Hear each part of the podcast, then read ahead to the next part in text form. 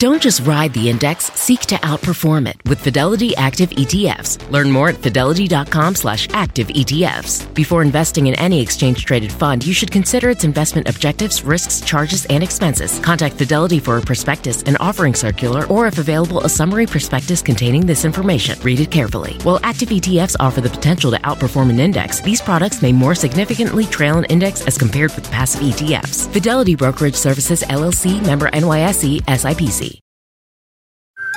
Picture this. You're on a John Deere compact tractor, enjoying the sun as you clear brush across your pasture. You just have to get in the seat. Learn more at johndeere.com slash get in the seat or visit a dealer near you.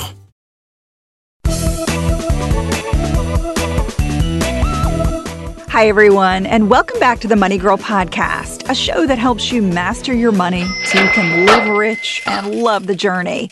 My name is Laura Adams. I'm a personal finance expert, author, speaker, and spokesperson. You can learn more about me at lauradadams.com. Everyone wants to cut taxes, right? We don't want to pay more than we have to, and you can't avoid them.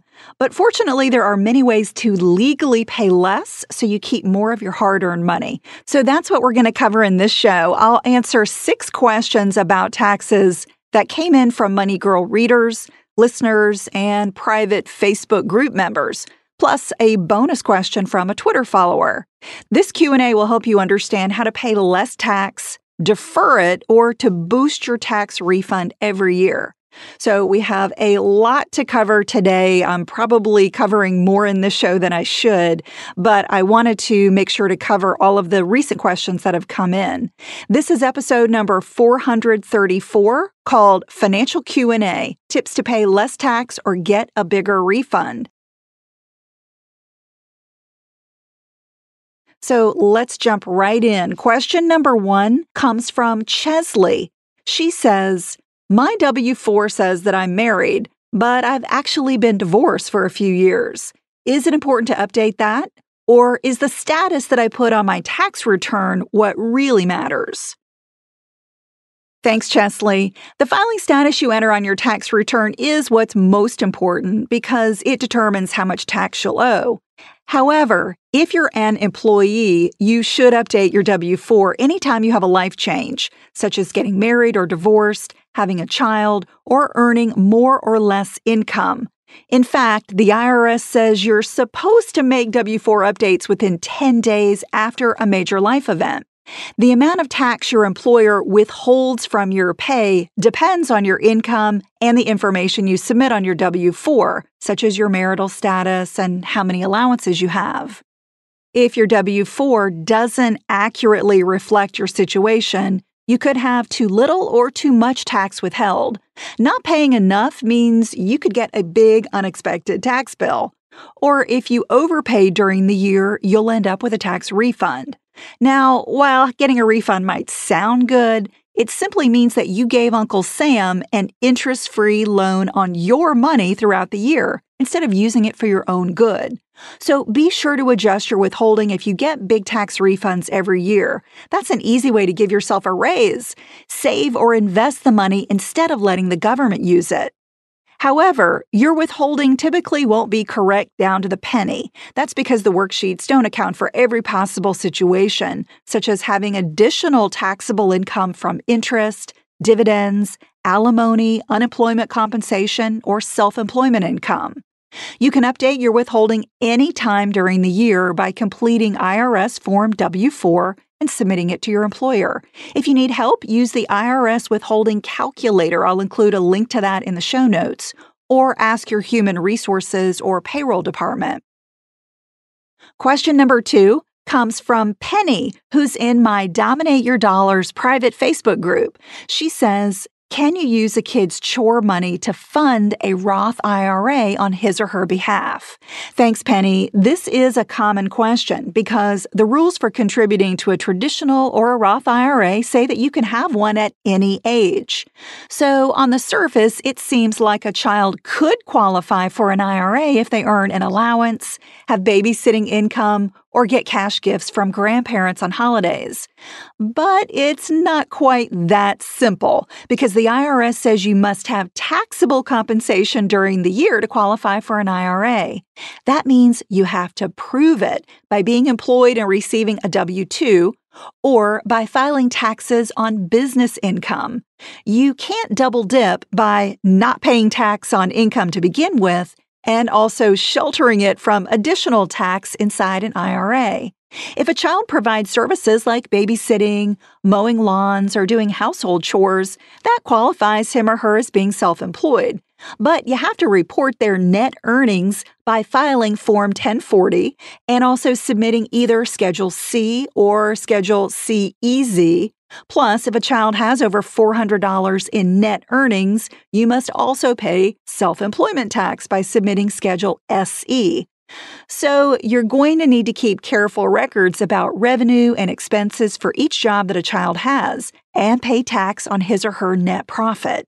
For instance, if a child makes $2,000 this year mowing lawns for neighbors and pays $300 to service the lawnmower, her net earnings are $1,700. She would be eligible to contribute up to $1,700 in either a traditional or a Roth IRA this year if you claim that income. Let's say your son earns $3,000 working a summer job as a busboy in a restaurant.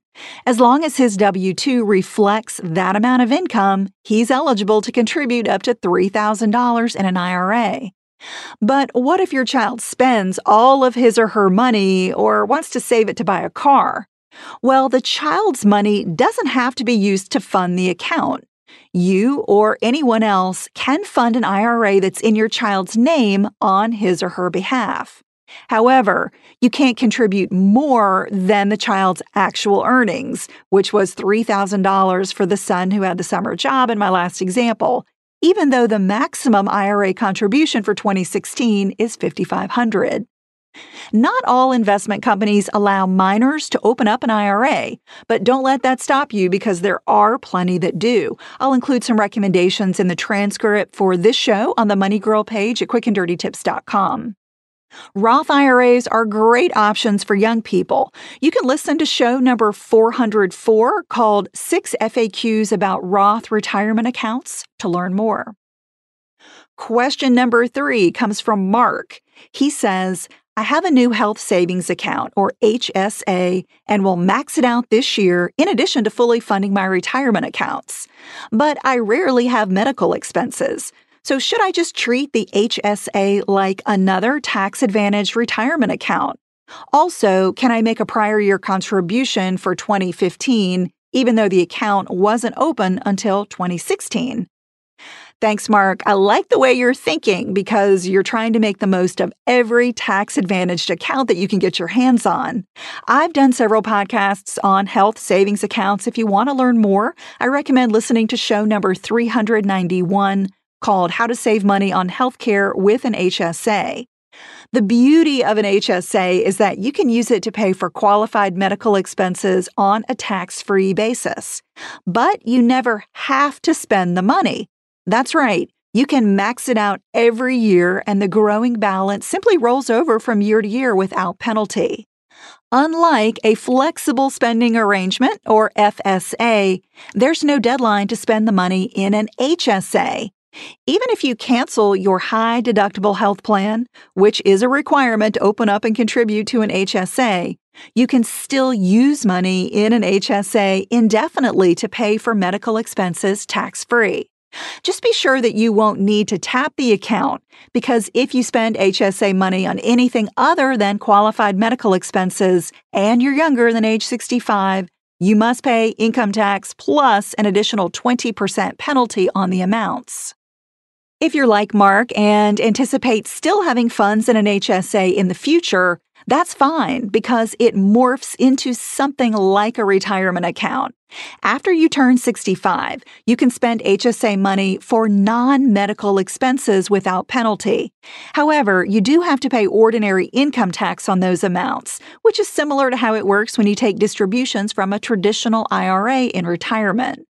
So, the answer to Mark's question is that treating an HSA like a retirement account is a great strategy.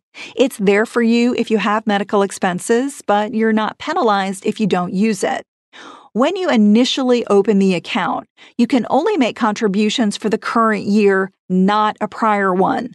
Plus, you can't use HSA funds to pay for a medical expense you incurred before the account was officially open.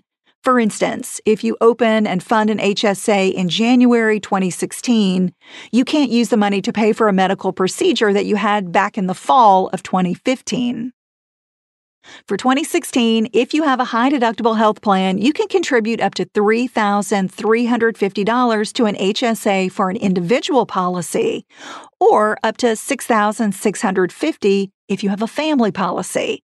If you're over age 55, you can contribute an additional $1,000 to an HSA when you have either type of health plan.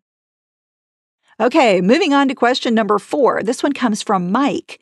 He says, I recently changed jobs and my new employer doesn't offer health insurance for 90 days. Besides putting myself in financial risk, are there tax consequences if I don't have coverage during the waiting period? Thanks, Mike. The Affordable Care Act, known as Obamacare, requires every American to have health insurance, no matter your age, income, or employment situation. If you don't have coverage, you typically have to pay a penalty that's collected by the IRS. It's calculated in two ways as a percentage of income and as a flat fee. You have to pay whichever is higher. The penalty rates have increased by set amounts over the past few years and will be adjusted for inflation in the future. For 2016, the penalty is 2.5% of annual household taxable income, or a flat rate of $695 per person. However, there are some exceptions and hardships that allow you to legally avoid the penalty. One of them is having a short lapse of coverage that's no more than two consecutive months. You're considered covered even if you had a qualifying health plan for one day during a month. For example, if you didn't have coverage from January 2nd to April 15, your coverage gap was only two months. February, and March. You'd qualify for the exemption and would not have to pay a health care penalty. But if Mike's gap is a full three months or more, he'll have to pay a penalty for every day that he's uninsured. And as he mentioned, going without a health plan is dangerous for your physical as well as your financial well being. To know how the Obamacare penalty will affect your taxes, and if you qualify for an exemption, check out the H&R Block ACA tax calculator at hrblock.com. Also, if you need healthcare, you can shop and compare plans by starting at healthcare.gov. Question number five comes from Tammy. She says, I recently inherited $25,000 and want to invest it in a 401k. What are the tax consequences of doing that? This episode is brought to you by AARP. 10 years from today, Lisa Schneider will trade in her office job to become the leader of a pack of dogs. As the owner of her own dog rescue, that is. A second act made possible by the reskilling courses Lisa's taking now with AARP to help make sure her income lives as long as she does. And she can finally run with the big dogs. And the small dogs, who just think they're big dogs. That's why the younger you are, the more you need AARP. Learn more at aarp.org/skills. Hey there, I want to tell you about one of my favorite podcasts, Freakonomics Radio. Every week, host and best-selling author Stephen Dubner dives into the hidden side of business, economics, and so much more. He interviews CEOs, historians, and Nobel laureates to explore all kinds of topics, like why the best employees can make the worst bosses and how whales went from being economic engines to environmental icons. If you're a curious person looking to better understand the world around you, you'll find everything you're looking for on Freakonomics Radio. Listen wherever you get your podcasts.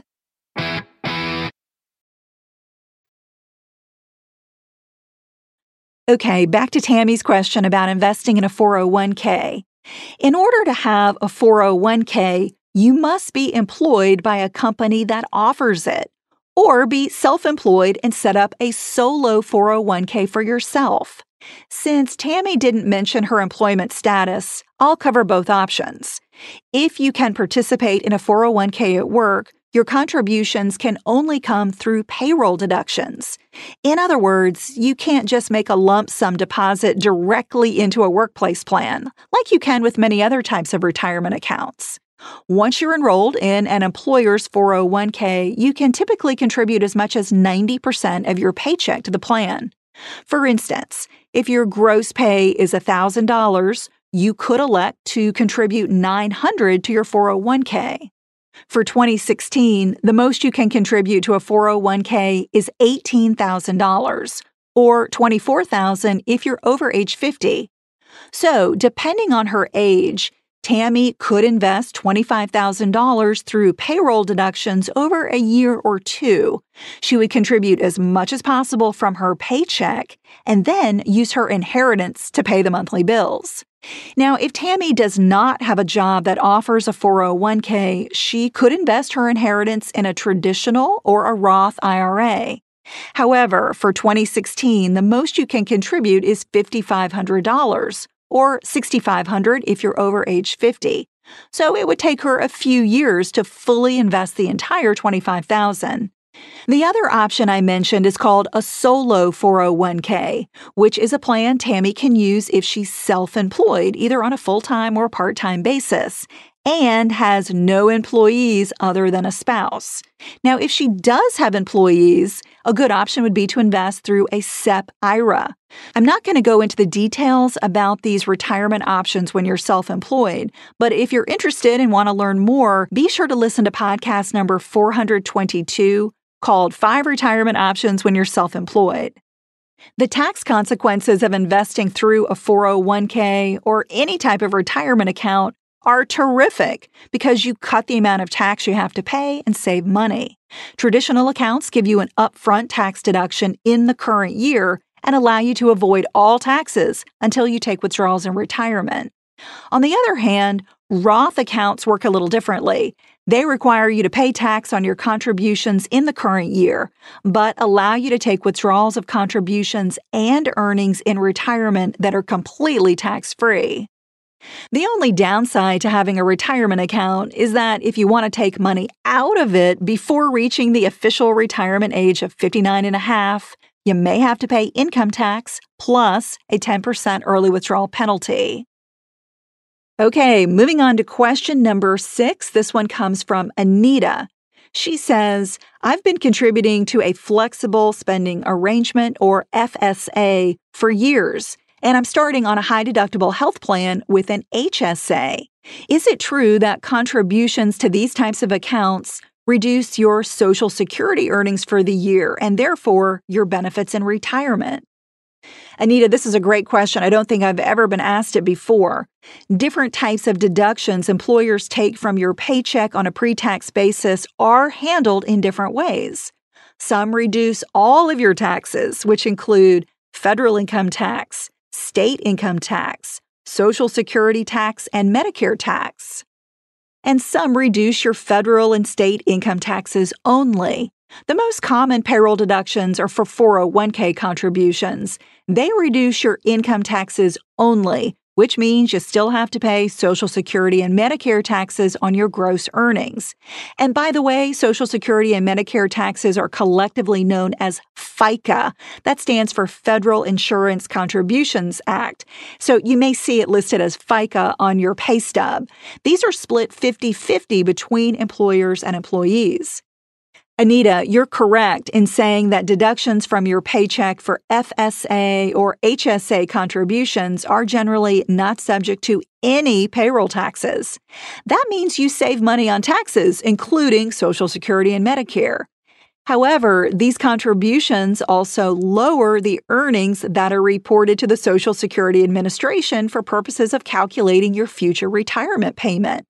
That means your future Social Security benefits may be slightly reduced if you participate in an FSA or an HSA at work. While FSA contributions are always made through employer payroll deductions, you can contribute to an HSA on your own and then take a deduction for your total annual contributions when you file your taxes. That's the best way to handle HSA contributions. So you continue to pay into your Social Security taxes at work. However, that's just not an option when you participate in an FSA. Okay, I know that's a little confusing, but hopefully you followed me on that one. And our very last question is a bonus. It comes from a Twitter follower at TAirAWR who says, a good topic for your podcast would be tips on how to maximize your tax refund. Thanks so much. That's absolutely what I wanted to do with this show. And fortunately, there are many ways to cut your taxes so you pay less or get a bigger tax refund.